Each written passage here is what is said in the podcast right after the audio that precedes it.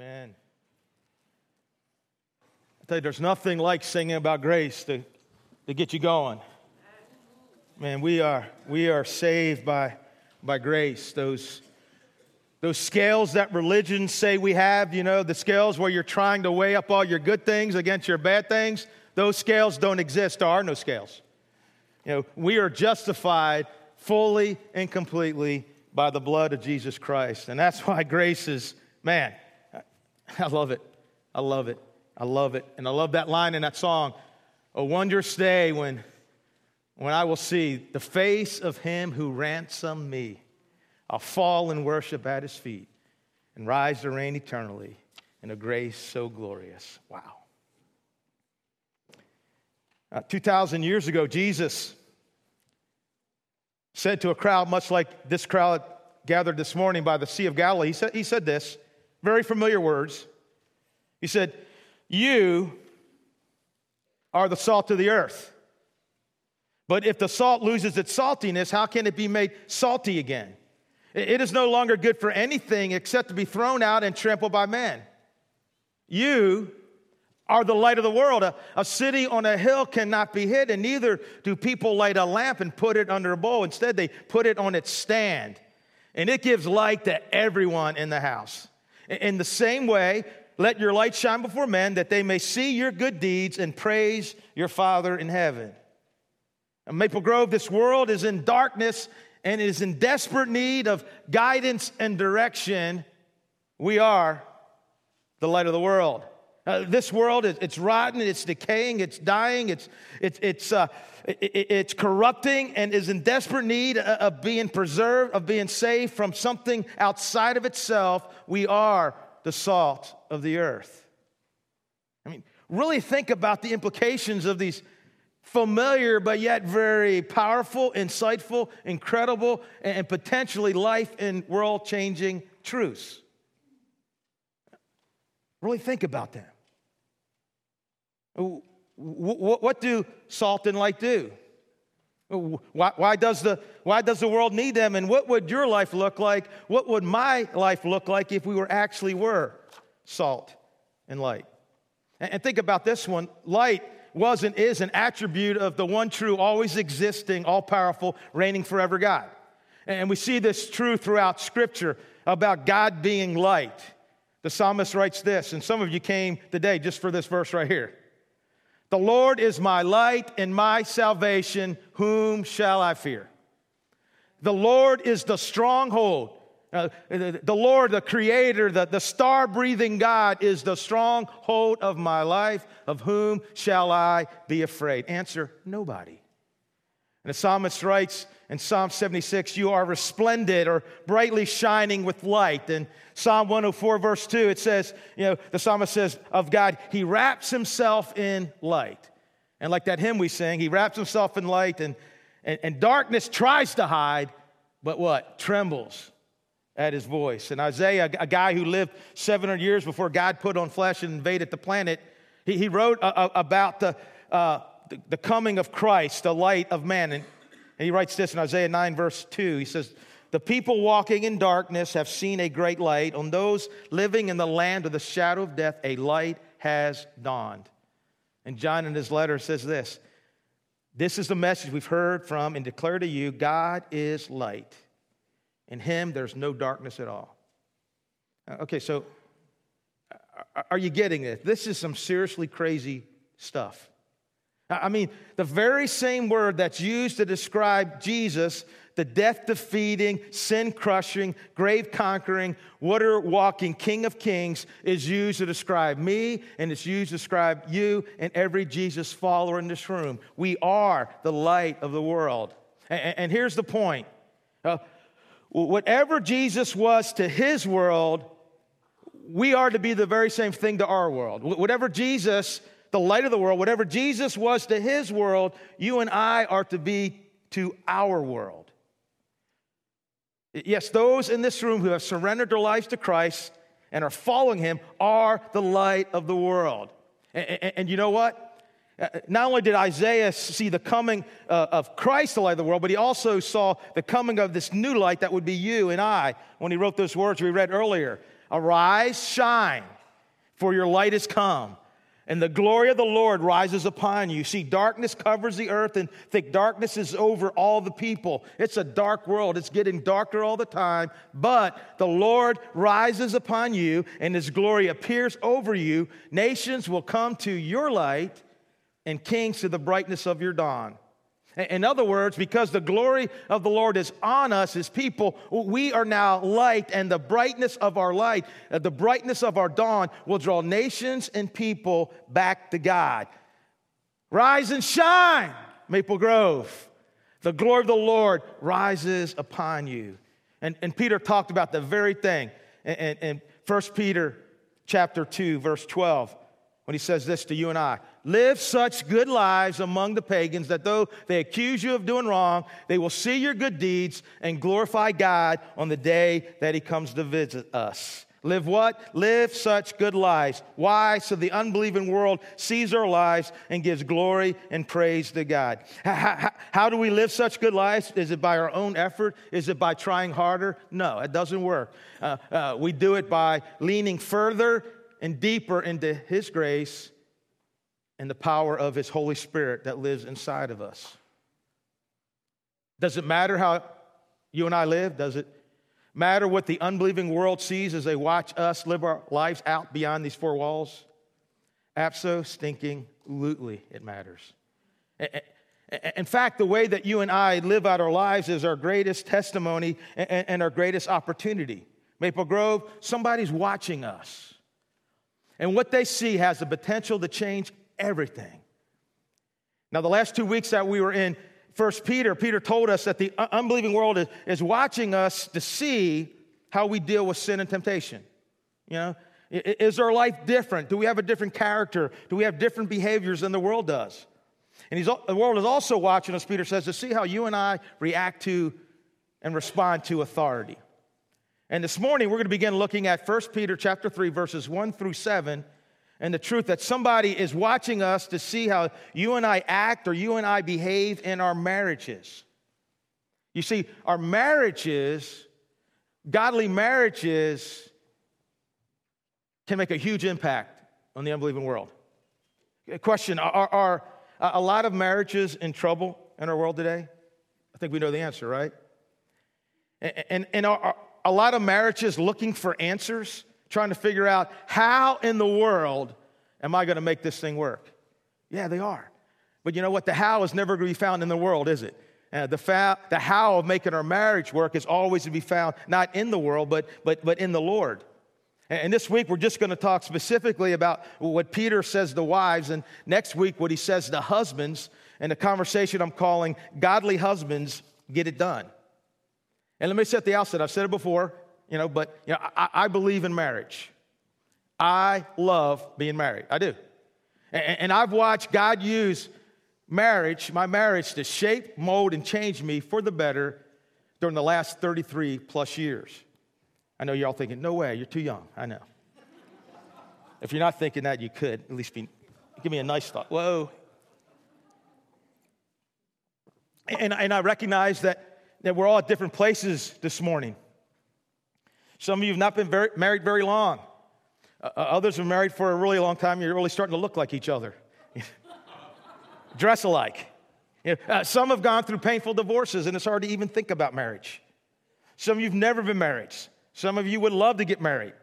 So some of you have a good marriage. So some of you are struggling in your marriage, wondering if it's even worth the effort anymore. And I recognize that. We're all at different places this morning, but nevertheless, I can confidently say without any doubt whatsoever that God has something specific to say to everybody in this room this morning. It's why God brought you here. God brought you here because He wants to speak to you. And listen, even if you're not now and never plan on being married, I, still want you to listen up for a couple of reasons. Number one, you, God is going to speak. He's always speaking. And, and if we're not listening, we're not going to hear him. And, and, number two, because, you know, you know, if you're not married, never plan to be married, but you know people who are, or you know people who are about to get married. And it'd be good for them to get some advice from somebody who understands what God, the guy who invented marriage, says, rather than only hear our society's twisted and negative understanding of marriage, which seems to be getting more warped by the day. And so Peter writes this in 1 Peter chapter 3. And if you would stand as we read God's word, get our blood circulating, rise and shine. I, I love to say that too much to my kids, I really do. He says, Wives, in the same way, what do you mean in saying? Well, he just got through saying, you know what? You know, you need to submit to the government and respect them. You need to submit to uh, your employers, to your masters. Wives, in the same way, be submissive to your husbands, so that if any of them do not believe the word, they may be won over without words by the behavior of their wives when they see the purity and reverence of your lives. Your beauty should not come from outward adornment, such as braided hair and the wearing of gold jewelry and fine clothes Instead, it should be that of your inner self, the unfading beauty of a gentle and quiet spirit, which is of great worth in God's sight. For this is the way the holy women of the past who put their hope in God used to make themselves beautiful. They were submissive to their own husbands, like Sarah, who obeyed Abraham and called him her master. You are her daughters if you do what is right and do not give way to fear. And, and would you pray with me? Open palms. Heavenly Father, we humbly come into your presence. We acknowledge your presence, for actually we never leave it. And God, you're great and powerful. And God, I pray that just right now that all of us would just zero and tune in on your word and your truth. God, give us eyes to see, give us ears to hear. Help us to listen for the voice of our shepherd today. Father, help me to speak your truth in a way that brings you honor and glory. Uh, help me to speak it clearly, um, to speak it boldly, uh, to speak it well for you. And, and, and, and Father, I, I, I pray that you open up our eyes, open up our ears. I pray that your word finds soft hearts today. And as always, Father, forgive the sins of the one who is standing up here, for their many. And it's your grace by which we stand. In Jesus' name, amen.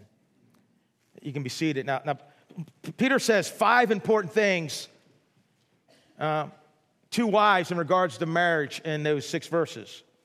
First, he says this wives must follow their husband's leadership.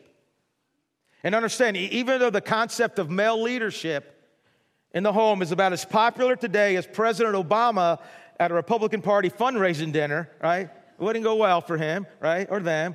Male leadership has been God's design right from the very beginning. Amen? I've heard it like most of the guys on that one. it's going to change throughout the day. And, and Paul, guided by the Spirit and breath of God, put it this way in Ephesians 5. He said, Why submit to your husbands as to the Lord? For the husband is the head of the wife, as Christ is the head of the church, his body, of which he is the Savior. Now, as the church submits to Christ, so also wives should submit to their husbands in everything. Now, for us to really understand what it means for you know, a wife to submit to her husband, it's important to talk about what, um, what submission does and does not mean. First, submission does not mean that a husband is in ultimate authority. Understand, above the husband is, is both the Christ and the church. So, ladies, if your husbands get out of line, call the elders. Call the elders. There's actually some early church writings where they actually tell you to do this and ask you to pick some of the rather large elders, you know. Call some of the large elders to come over there and, and straighten your husband out. You know, if your husband's breaking the law, call the police. You see, all of a husband's authority, it's derived. God gives it to him. It's not innate. Husbands are not God. Now, some guys may think they are, and we'll deal with that one next week, all right? Next, submission does not mean that a wife does not have independent thoughts. Submission does not mean that when you ask a woman a question that she turns to her husband and says, Hey, hey, Justin, what do I think? That's not what it means. Uh, what Peter's talking about, it's not that a woman believes everything her husband believes, or that she doesn't think for herself, or that she isn't educated, doesn't read good books, doesn't have deep and profound thoughts. It just means that when decisions are made, she respects the leadership of her husband. Next, submission does not mean that a wife does not seek to influence her husband. We read in Genesis 2. Lord God said, It's not good for the man to be alone. I, I will make a helper suitable for him. So the Lord God caused the man to fall into a deep sleep. And, and these five words really stuck out to me this week. And while he was what? Sleeping. I love it. Uh, you know, while man sleeps, God works. And this big, huge thing that he couldn't fix, this problem, issue he couldn't deal with, right? God was able to take care of it while he was sleeping. He took one of the man's ribs and then closed up that place with flesh. Then the Lord God made a woman from the rib he had taken out of man and brought her to the man. He said, I will make a helper suitable for him, a helper that, that, that helps completes him, a, a helper that's complementary to him. Proverbs 19 14 says, a, a wise wife is a gift from the Lord. Amen?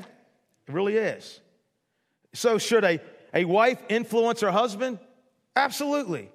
In fact, I think that right after God, the Bible, and the Holy Spirit, a wife should probably have the biggest influence on the guy. I know that's how it is in my life. You know, my wife Laurie gives me great counsel. She has amazing wisdom and insight. She talks to me, she walks with me, encourages me, convicts me, challenges me, and at times lovingly corrects me. Uh, my wife is an incredible helper. She's the closest thing that I have to having a pastor in my life. It's not good for man to be alone.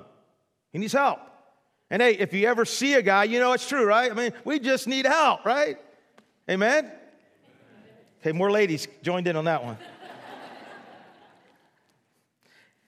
Uh, submission does not mean that a wife must obey her husband's command to sin. See, God's in ultimate authority. And a wife is like, hey, I, I'll follow you as long as you follow Jesus. But don't you ever try to come between me and my Savior because it's not going to work out so good for you. Submission does not mean that a wife is less intelligent or less competent than her husband. This is not about IQ. I mean, there's some wives who are a lot smarter than their husbands. Instead, it just means that he is the leader and that he takes responsibility for the major decisions in the home. Sure, they talk about things and and maybe with some really tough decisions, they, they, they bring in some wise counsel. But when all is said and done and a decision must be made, the responsibility for the decision rests with the husband. Okay, now for what submission means. Submission does mean that a husband and wife are equal with complementary roles. You see, the question is not one of better or worse or who, who, who is more or less valuable but rather, who has God designed for what? Your question is an eye better than an ear? Is a heart better than the liver? No, they're all important. However, they, they have different functions and roles within the human body. Right, Paul talked about this in right 1 Corinthians chapter 12, kind of made fun of this idea, right? That we can, where we think we're just better and have more value than other people where he's talking about the human body, and he says, you know, the, he, he says, the eye can't say to the hand, I don't need you. And the head can't say to the feet, I don't need you. Because they're thinking, really, you don't need me? How are you going to get to where you want to go? How are you going to do anything without me? See, in like matter, husbands and wives, who, by the way, are both bearers of God's image, have complementary roles, not competing roles. Just like we see with Jesus and the Father, right? See, Jesus' submission to the Father did not mean that Jesus was less worthy or inferior to the Father. No, it just meant that they each had a different role to play in the redemptive story. Submission does mean, next, that wives are to submit like Jesus did in Gethsemane. In the garden, Jesus submits to the Father. Did he have feelings? Yes. Did he express those feelings? Yes. Uh, did he speak freely about them? Yes. And Father, take this cup from me. Father, if there's any other way to do this other than the cross, that would be my choice. I understand Jesus, he's passionate, he's relational, he's emotional, he's verbal. But what does he ultimately say? Your will be done. In other words, fathers, Father, you make the decision and I will follow. I submit to you. Now, some people mistakenly think that when you submit, that you can't say anything, that you can't feel anything, that you can't ask anything. That's not the way Jesus did it. Next, submission does mean that husbands are to lovingly lead like Jesus leads the church. Qu- question Does Jesus berate the church? Does Jesus rule legalistically over the church? Is Jesus cruel, mean, harsh, or ugly to the church?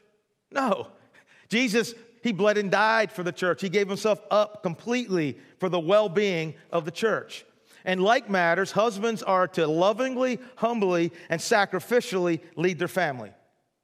And wives are to respect them and follow their lead. Uh, ladies, if I were to ask you, do you have a hard time submitting to Jesus? How would you answer? You'd say, No, of course not. Jesus is so good to me. Jesus loves me. Jesus is always doing what's best for me. Jesus would do absolutely anything for me. Husbands, be like that. Husbands, be like Jesus. Men of Maple Grove, let's make it easy. Let's make it real easy for our wives to follow our lead. Men of Maple Grove, get it? Good. There's some ladies in there too. They want you to get it. Fourth, submission does mean a single woman should only marry a man she can follow. Ladies, be careful who you date and who you marry. Don't just date a guy you can put up with. Instead, date and marry a guy that you can trust, a guy you can respect, a guy who is godly, a guy who has godly wisdom. Uh, uh, understand, it's not a good idea to marry some guy you don't trust, who's not wise, who doesn't do his homework, and is immature and inconsiderate, who is in so many ways still just a little boy.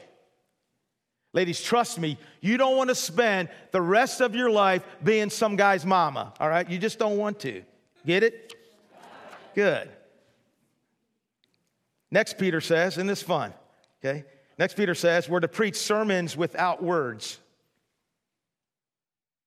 Wives, in the same way, be submissive to your husbands, so that if any of them do not believe the word, they may be won over without words by the behavior of their wives when they see the purity and reverence of your lives.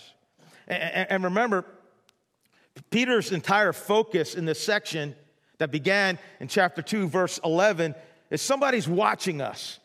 You know, somebody's watching us. And, and, and, Peter's goal is since they're watching us, he, he wants to encourage and empower us eh, to make a huge impact on those watching by the way that we live out our lives. Live such good lives among the pagans that though they accuse you of doing wrong, they may see your good deeds and glorify God on the day he visits us. And listen, the truth is that for some Christian wives, one of those unbelieving neighbors is their own husbands. And, and how did she end up here? I mean, how, how did a Christian woman end up with an unbelieving husband?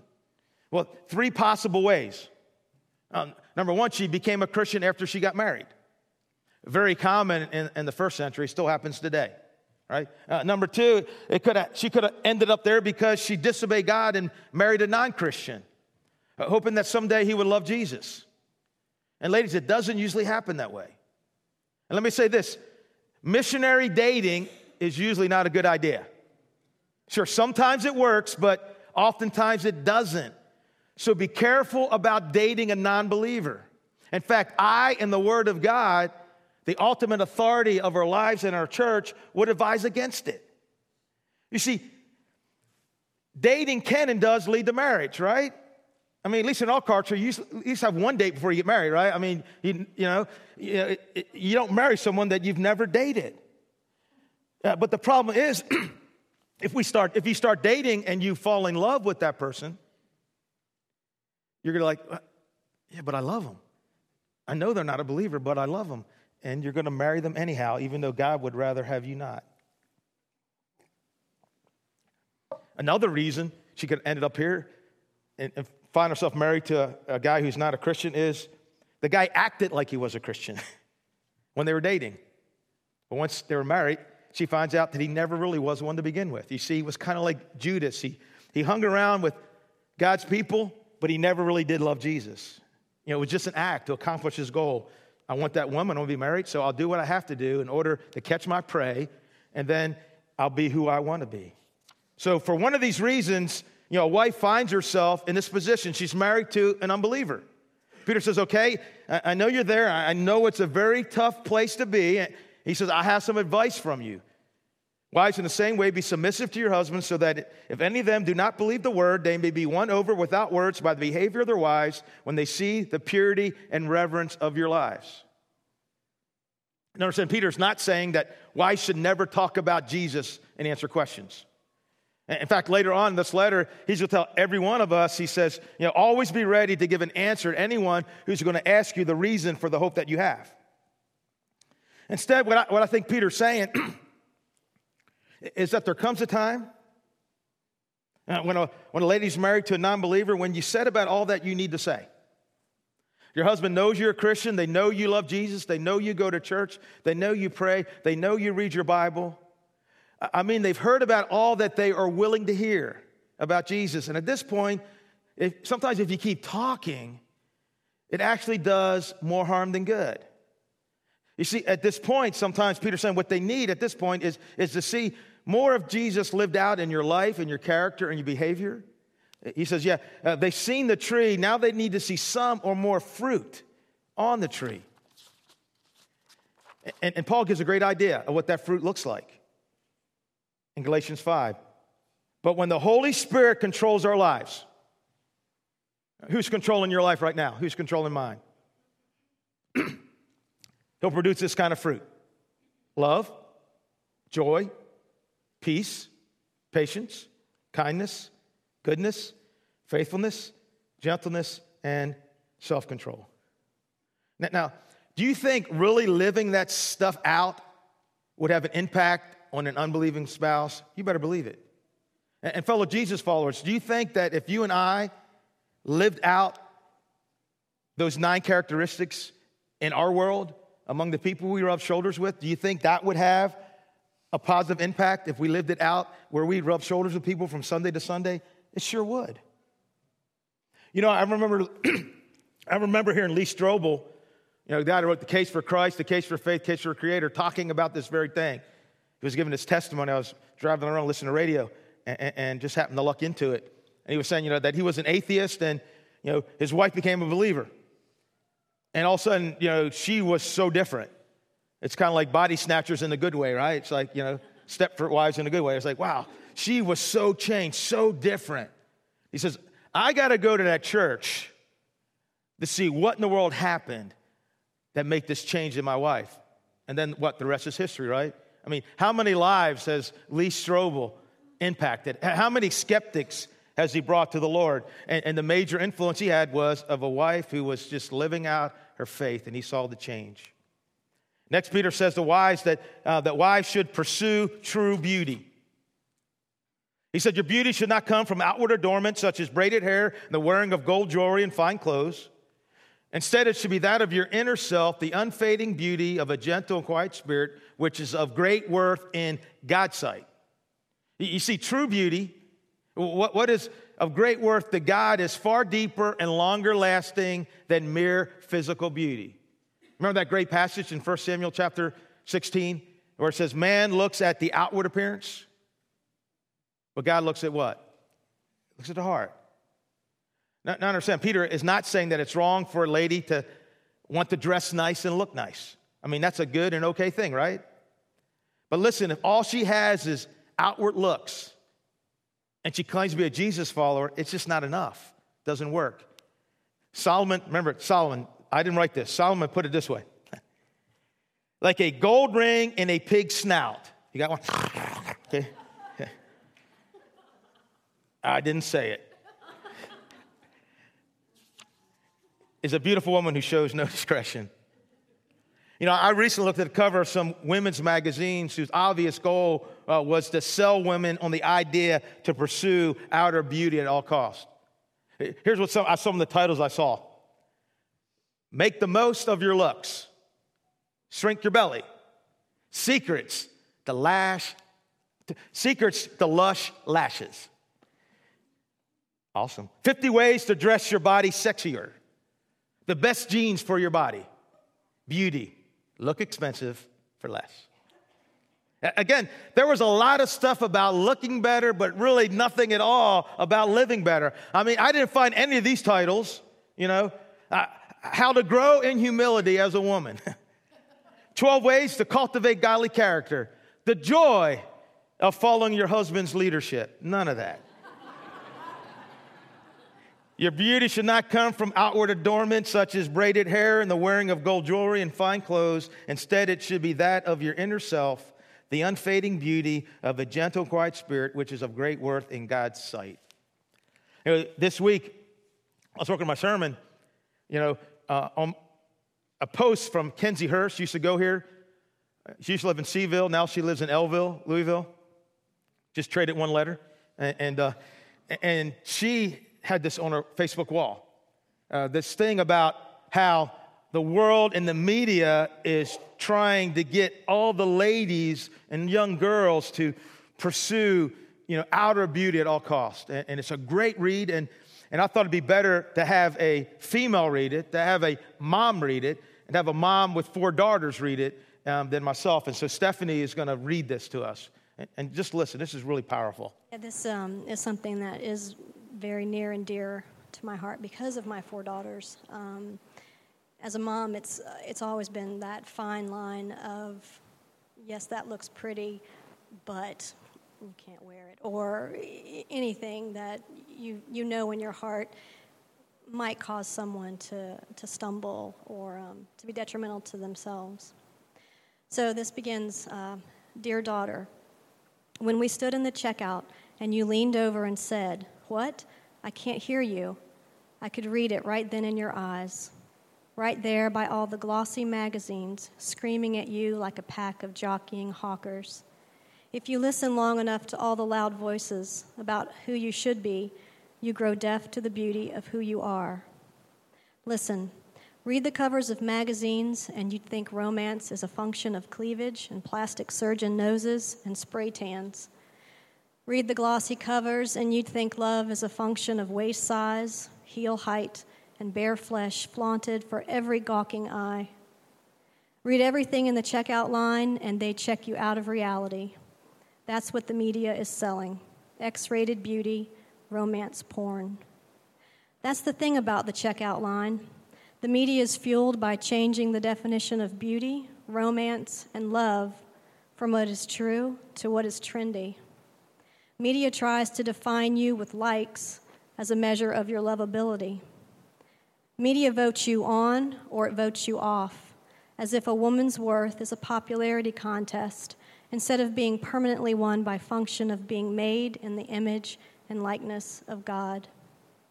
Be defined by real love, or you'll go looking for love in the pages of some cheap novel of romance porn, some plot line that is artificially augmented and harlequin liposuctioned. You'll go looking for love under the warmth of some guy's hands You'll go looking for love in the size of your jeans. Listen for the small voice who is love, who cups your face close and names you beloved. Listen to hear his voice, and he calls his own sheep by name and leads them out. Listen to the voice who says, I love you so much that when the wolves come to devour your real identity, I become a lamb myself. I sacrifice myself for you so you never have to sacrifice yourself to the gods of this world. Listen to the voice who says, I am the shepherd, that when the wolf comes to consume you with lies, I would rather lose my life than let you lose your value.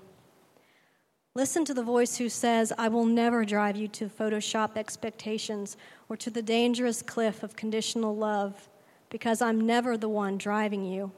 I'm gently leading you. I lead you no matter where you are. I am with you, leading you.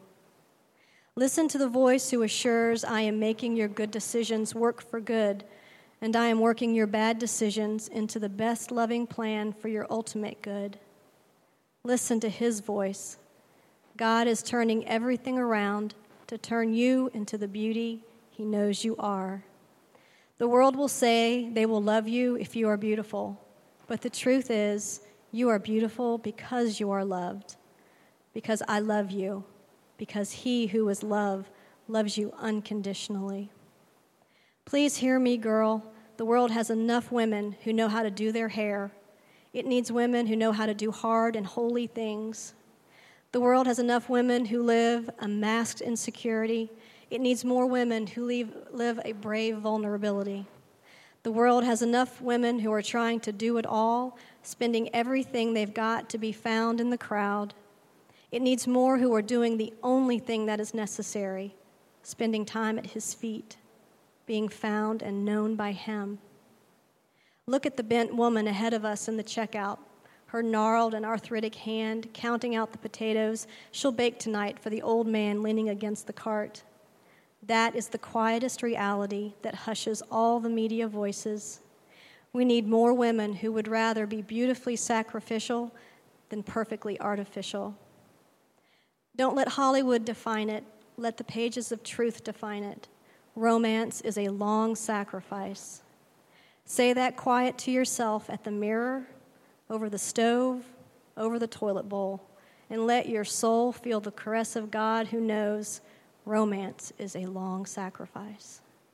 And then it will happen to you like it happens to all the women who are soul beautiful and loved. For a beautiful countenance, count blessings.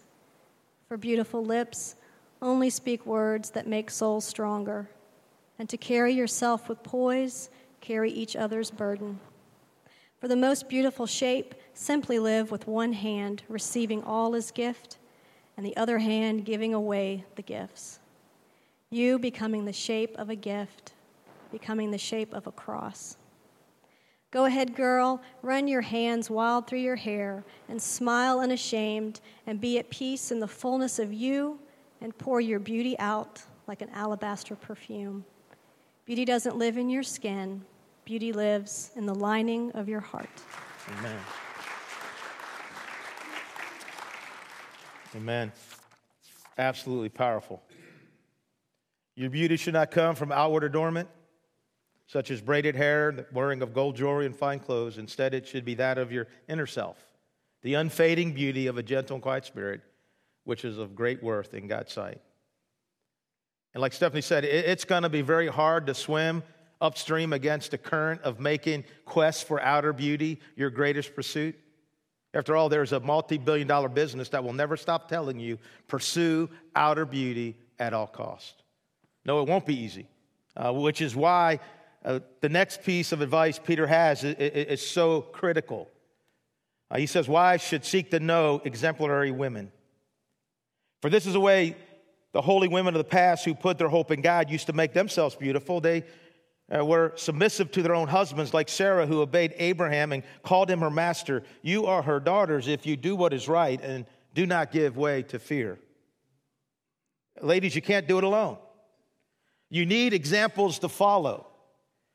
You, you need the influence of godly women who are where you want to be. And you also need to be a godly example to other women who need to get to where you are. You need the influence of other godly women who are where you want to be. And you need to be a godly example to other women who need to get where you are. You know, the second part of our mission is to make disciples. I mean, there's a, a discipleship team meeting, and you know, we'll be rolling out in October. But obviously, part of this will be, you know, to get man on man and lady on lady to begin helping each other become the people God wants us to be. We need to be involved in each other's lives at a deep level. And, Peter picks an example. He says, "Hey, Sarah is his example." And I got to be honest. At first, I, you know, I, wanted to veto his choice. Sarah was far from perfect. I mean, she's the lady who told her husband, right? Hey, why don't you commit adultery with their hand servant so we can have some kids? And in case you're wondering, that was not a good idea. In fact, we're still fighting a war over that one. And Sarah's not perfect. She followed Abraham's lead twice when he told her, You needed to lie, and tell these kings you're my sister, or they're going to kill me. So, why would Peter say, Ladies, wives, if you need an example to follow, look to Sarah. Again, he really couldn't find anybody any better. I mean, how about Ruth? Was she busy out of town? but you know, the more I thought about it, the more I realized that Sarah's actually a great pick. Not because she's perfect, but precisely because she's imperfect. I understand Peter's saying, Wives, ladies, you're not going to be a perfect wife. Sarah wasn't. You're not always going to give good counsel. Sarah didn't. And sometimes you're going to follow your husband's lead when you shouldn't uh, because he's not following God. That's what Sarah did more than once. And sometimes you're not going to follow your husband's lead when you should because he's following God. Which Sarah did as well. Eh, yes, when we, we look at, at segments of Sarah's life, we, we, we, see that she made some mistakes, that, that she was imperfect. However, if you look at the totality of her life, her life, you'll see that she was a, a godly woman, a faithful woman. And that's why Peter chooses her.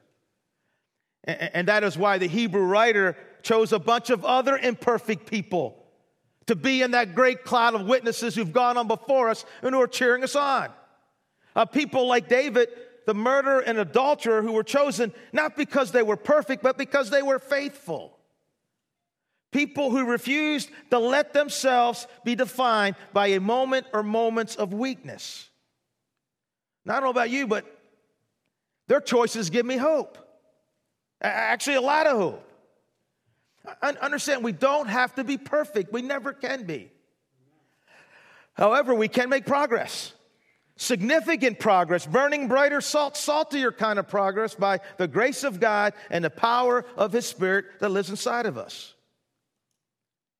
Maple Grove, always remember that God is looking for progress, not perfection in our lives. For faithfulness, not faultlessness.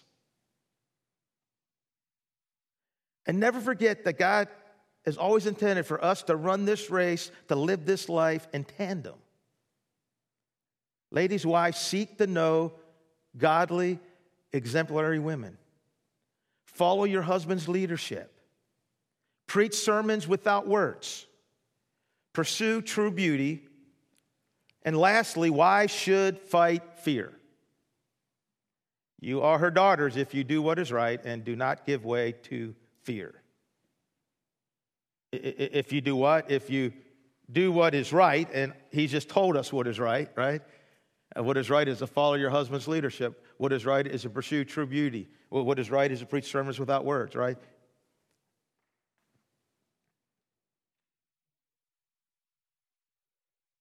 So that we do not give way to fear. Fear about what? I mean, well, I could be af- afraid of, why would wives be afraid of doing what Peter has just said? Well, what if it doesn't work out? What if you choose to live this way and, and, and you're miserable? You, you don't like it.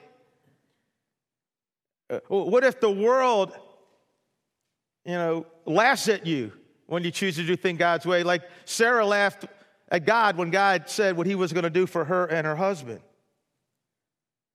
When the world says, oh, no, come on, really? Really, ladies, you're really you're going to base your life on some ancient, outdated, archaic book? And you're like, well, I'm seriously thinking about it. Live such good lives among the pagans that, they, that though they accuse you of doing wrong, they may see your good deeds and glorify God on the day he visits us. Do what is right and do not give way to fear.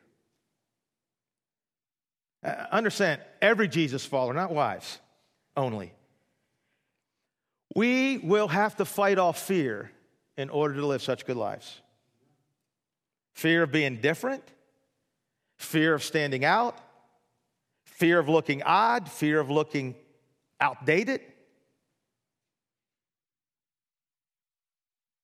Fear of what the world thinks about us when they, when they see how we react and respond to authority, all authority in a biblical way.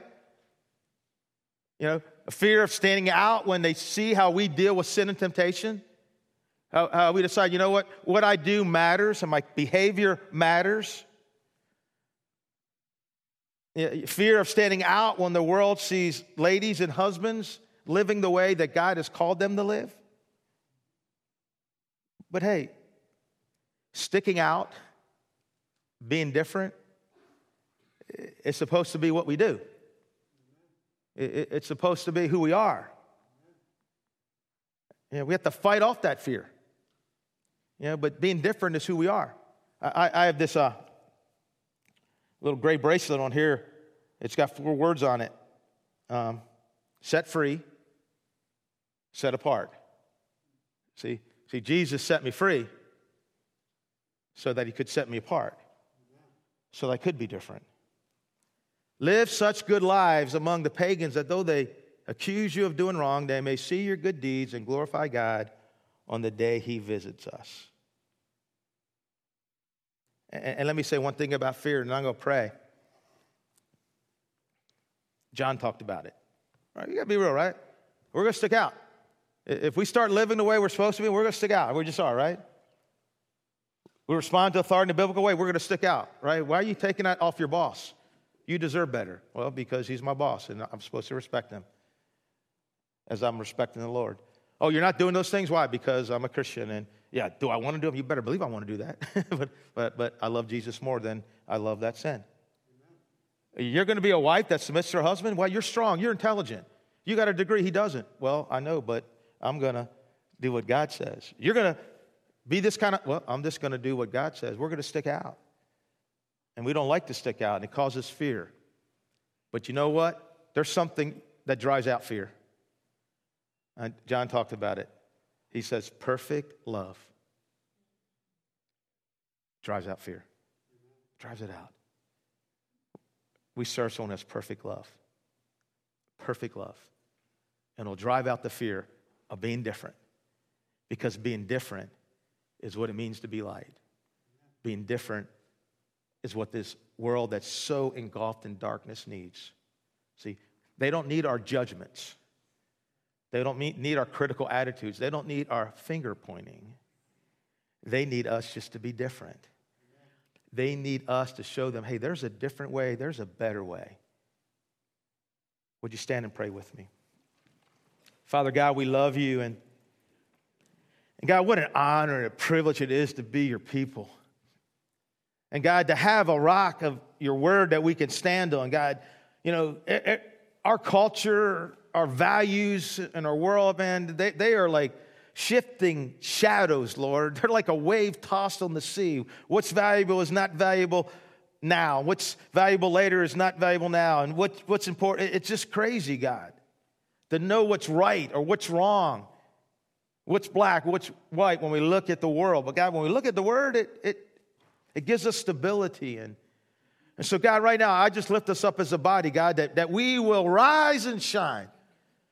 For the glory of the Lord has come, God. May we be different, God. Not on our own strength and ability, but because the glory of the Lord shines on us and the glory of the Lord lives on us. And God, God I, I pray for every Jesus follower. I pray for every marriage in this room.